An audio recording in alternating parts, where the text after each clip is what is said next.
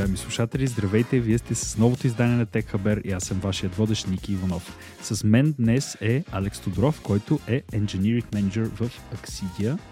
Здравей, Алекс, и добре дошъл. Здравей, Ники, благодаря за поканата. За мен е абсолютно удоволствие с Алекс да си го поговорим днес. А, имаме доста интересни новини за вас подготвени. Част от тях включват а, тежките проблеми на TikTok в последно време, новата версия на OpenAI, а, малко изненадващи новини за мета и едно малко бонусче от нас като информация, за което може да се възползвате следващите 6 дни само оферта. Само днес, само сега и само за вас. Само за 6 дни. Само за 6 дни. така, а, Алекс, първо добре дошъл. Благодаря, благодаря. От доста време се надях да ме поканиш. Ето, ето, дойде твоят момент. Да. Сега, започваме с познайте любимата, любимата тема на TechHaber, чат GPT. Но вече е чат GPT номер 4, версия 4 или както го наричаме, просто новата версия на чат GPT. Но няма нищо просто в тази нова версия всъщност. Всъщност няма абсолютно нищо просто в него. Доста са развили алгоритъма, доста са разширили функционалностите. Не само а, вече може да се интерактуваме посредством текст, вече може да анализира и картинки, т.е. това тотално много разширява спектъра от неща, за които може да го ползваме. Плюс, че са поработили върху алгоритмите, така че да, бъдат, да хващат малко повече нюанси и самите въпроси, които задават и самите отговори, които нали, чат GPT дава, са вече много по-точни и доста по- насочени спрямо самия въпрос. Смисъл много по-човешки са реално, защото ако се замислиш, дават много хубави примери в една статика, която четем в момента пред нас, че ако до сега предните версии на ChatGPT са отговаряли малко, ако щеш роботизирано едва ли не. Ето тук примера, който е даден, как да си направим бомба. Еми супер, и той обяснява. Към момента няма точно обяснение така, така, така. Докато новата версия по-скоро казва, аз като AI чатбот съм тук, за да помагам за доброто на хората. За това няма как да обяснат, което много хитро, просто са го завъртяли на страни. А, обаче има нещо друго. Трябва да си плащаш. И то не плащаш малко. И то не плащаш малко въобще. Новият прайсинг на ChatGPT работи, забележете, на следният принцип. Срички. На срички. Не на думичка, не плащаш на думичка, не плащаш на изречение, не плащаш на промпт или на каквото Или на буквичка. Или на буквичка. На сри чки. Примера. Имаш хиляда така наречени промпт токени на цена 3 цента. И какво ще рече това? Тия 1000 промпт токени са около 750 думи. Значи имате 1000 срички и на, срич, на, на, на, на, на тези 1000 срички плащате по 3 цента. И всъщност интересното тук е друго, Алекс, поправи ме ако греша, че всъщност си плащаш повече и ако изплюва повече текст накрая. Точно така. Да. Имат прайсинг модел и самият отговор. Съответно, там прайсинг моделът е малко по-висок, а съответно 6 цента за 1000 completion токена. Пак за срички, пак за срички, да, да от него срички. Completion да. токен всъщност е отговор, който връща чат GPT. Mm-hmm, да. И всъщност интересното е, че GPT-4 реално е бил пред очите ни през цялото време, защото Microsoft потвърдиха, че всъщност Bing чатбот, който споменахме в предното издание на TechHaber, реално е code developed с OpenAI и работи на GPT-4, което е абсолютен шок за мен лично. Да, но тук не знам дали е нужно да споделим как никой не го разбрал. Никой не използва Bing. никой не използва Bing, именно. О, да. А, друго нещо много интересно за, за датата, която има в, в GPT-4 е, че всъщност learning датата, от която се е учил, нали, всъщност свършва септември месец 2021 и ти реално, ако го питаш нещо, което е актуално, докато си обсъждахме с теб преди това, спомена, например, как се движи стоковата борса или нещо такова, той няма, няма как да, да ти отговори. Няма да, как да знае. Да. А, това може би до някъде според мен и нарочно наложено като лимитация, все още експлорват какви са опциите, как може да се развие, какви са, за какво се ползва. Така че, според мен това е един доста сигурен, сейф вариант, на базата на който хем да се тества, хем да не се прекалява. Именно. И всъщност интересно тук е, и което е хубаво да го споменеме, че реално новата версия на GPT тя не се учи а, на базата на потребителските отговори.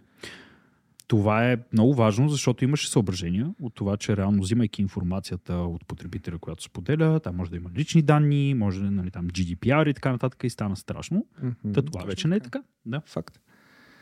А, и последното, може би, интересно, което да споделим е, че самите API на ChatGPT скоро ще бъдат отворени за development. Абсолютно. Така че те първа, според мен, предстоят много интересни неща, написани върху с кооперация с и така нататък с ChatGPT. Именно. Даже днес си говорих с една колежка, която прави една докторантура за имплементацията на AI в медицината. И на фона на това, което се случва, тя сподели, че това би било доста интересен вариант, който да се инкорпорира в тази посока. Абсолютно, абсолютно. Както се казва, живеем в бъдещето на практика, така че далечното бъдеще всъщност въобще не е толкова далечно вече. Точно така. А, говорейки за бъдещето, да минем на неясното бъдеще на една от най-големите платформи за социални мрежи, що се отнася, а именно любимият на всички TikTok. Значи в предният, ако не се лъжа хабер, споменахме, че TikTok потенциално ще има доста проблеми в Штатите, но от чудо TikTok всъщност започва да има много проблеми по целия свят. И започвайки от, ако щешеш, UK като цяло и, и Европа, Брюксел, намират се много проблеми. Хората сякаш се чудят защо да баннат TikTok. Защото все- всеки казва, TikTok е голям проблем за сигурност, голям проблем за изтичане на информация към Китай и така нататък, но реално, ако зачетеш малко повече в тези новини, никъде няма твърда дата, така да кажем, и твърдо доказателство към това, че това реално е истина. Разбира се, но понякога работата на security хората е да привентват потенциални а, security бриджове. Така че може би това е един от тези случаи. Като, нека тук да отворим една скоба, че става въпрос предимно за government Точно. а, девайси, на които TikTok бива баннат. Мгм. А и не само в UK, Индия. Това им Индия. беше най-големия пазар. Именно. Там е баннат. Да не говорим за Новата Зеландия, която... Като тук имаме, да, Нова Зеландия също, но, но, но тук имаме кардинално въпроса по принцип, защо ти на един служебен телефон, работейки в правителството, трябва да имаш право да имаш TikTok.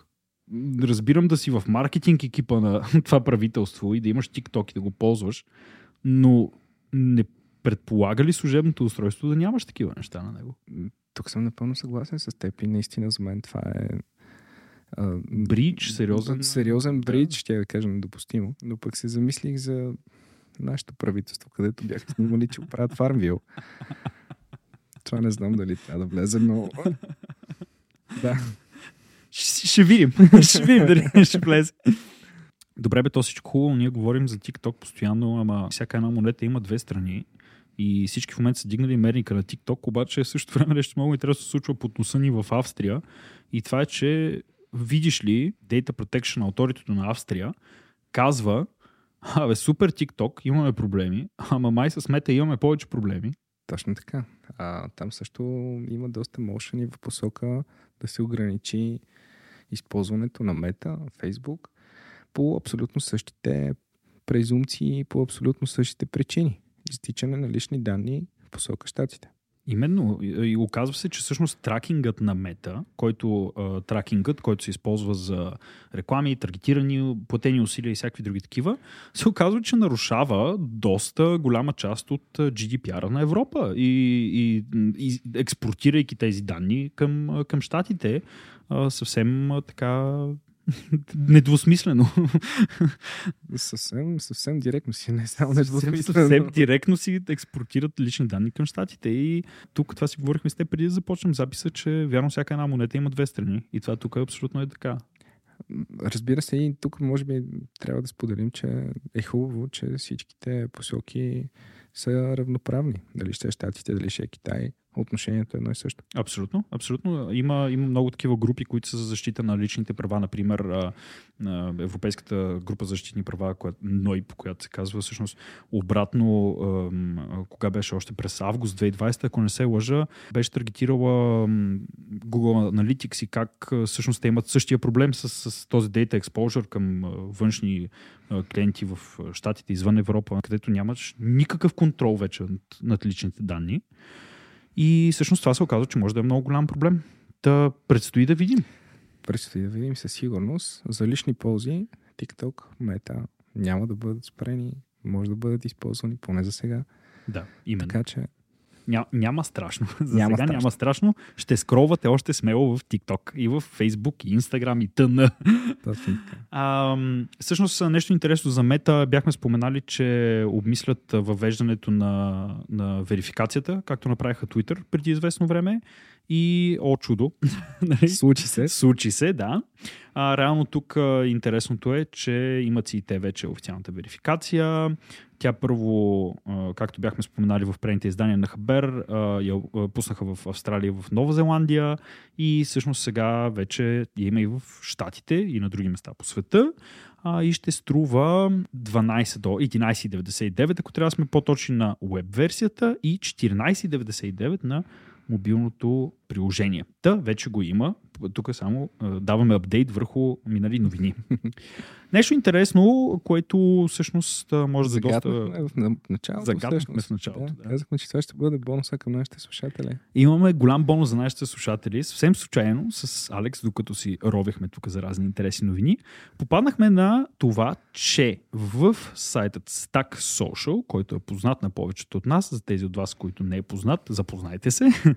в Stack Social за следващите, да кажем, 6 дни, някъде, 5-6 дни, имате възможност да купите официален лиценз за Microsoft Office Pro 2021 за Windows или за Mac, разбира се, на забележете 39,99 долара. При стандартна цена 349 долара. Което означава, че имаме едни 8, ако смятам горе да оправям, 88% намаление. Така че, ако ви интересува това нещо и, и ви трябва лицензиран офис, препоръчвам ви следващите няколко дни смело да се заселите към stacksocial.com и там може да видите този лиценз, за който ви говоря. Сега това държа да отбележа, не е платена реклама. Аз точно това си мисля, както го поднесе се едно Но някакво малко филиет. звучеше като affiliation link. Сега ако Stack Social ни пише, ще каже, пичове, вижте сега, Нали, тук искаме. Отворени сме за комуникация. Отворени сме, но не, не affiliation, просто ще гледаме и от тук нататък в Хабера, ако виждаме някакви такива оферти, да ви ги споделяме, защото каквото си говорим, софтуер е скъп. Със сигурност, но тук може би е правилно да отворим една скоба, като кажем, че този лиценз въжи само за един девайс. Едно Не устройство. Едно един устройство. компютър. Точно така. Инсталирате ли си го на компютъра, на който ползвате в момента? Ако смените компютъра, нямате ключ за него, което означава, че сабскрипшена ви, то не е сабскрипшена, всъщност лиценза ви си умира с старото ви устройство. Така че, ако имате нужда, ако скоро няма да сменете компютъра, вие сте на ход. Особено за Mac юзерите, доста... Особено за Mac юзерите е доста добре Да, като оферта, да, със сигурност. И всъщност последната новина за днес е за всички геймъри. Тук си стана малко вече традиция да имаме и някоя друга гейминг новина. Преди говорихме за Hogwarts Legacy малко, сега за нещо друго. Феновете на Elden Ring.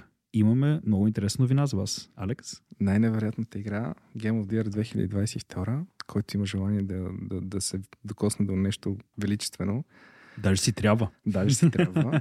Но вчера, ако не се лъжа, изкараха статистиките за изминалата една година, защото играта е горе-долу около година и малко, относно колко пъти е настъпила смърт на играч в, в самата игра.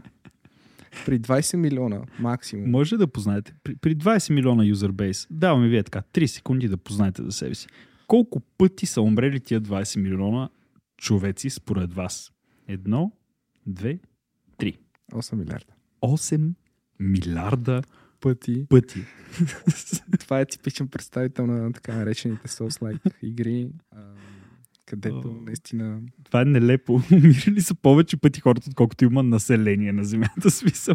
Това е, това, на, наистина ми звучи като Dark Souls. Просто като Dark То, Souls. е- то е Souls игра, в смисъл. Да, да.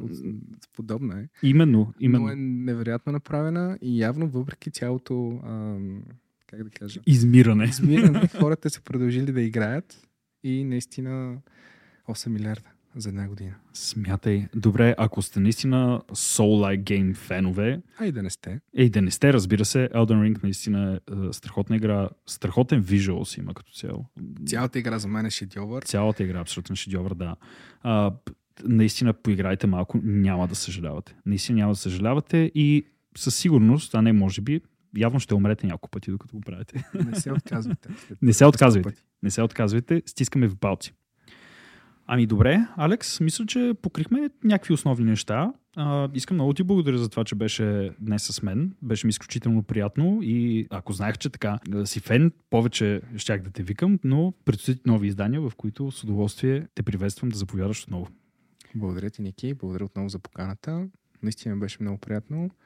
Хубаво е хората се държат информирани относно новостите, които се случват, особено в нашия сектор, където новости се случват нон-стоп. Така че благодаря ти, че правиш Техабер за всички, от всички. Благодаря много. Разбира се, не забравяйте да коментирате любимата си новина от изданието и да споделите своето мнение по засегнатите теми, тъй като то е много важно за нас. И не забравяйте, бъдете и следващия път с Техабер, за да си имате хабер. Чао от нас. Чао.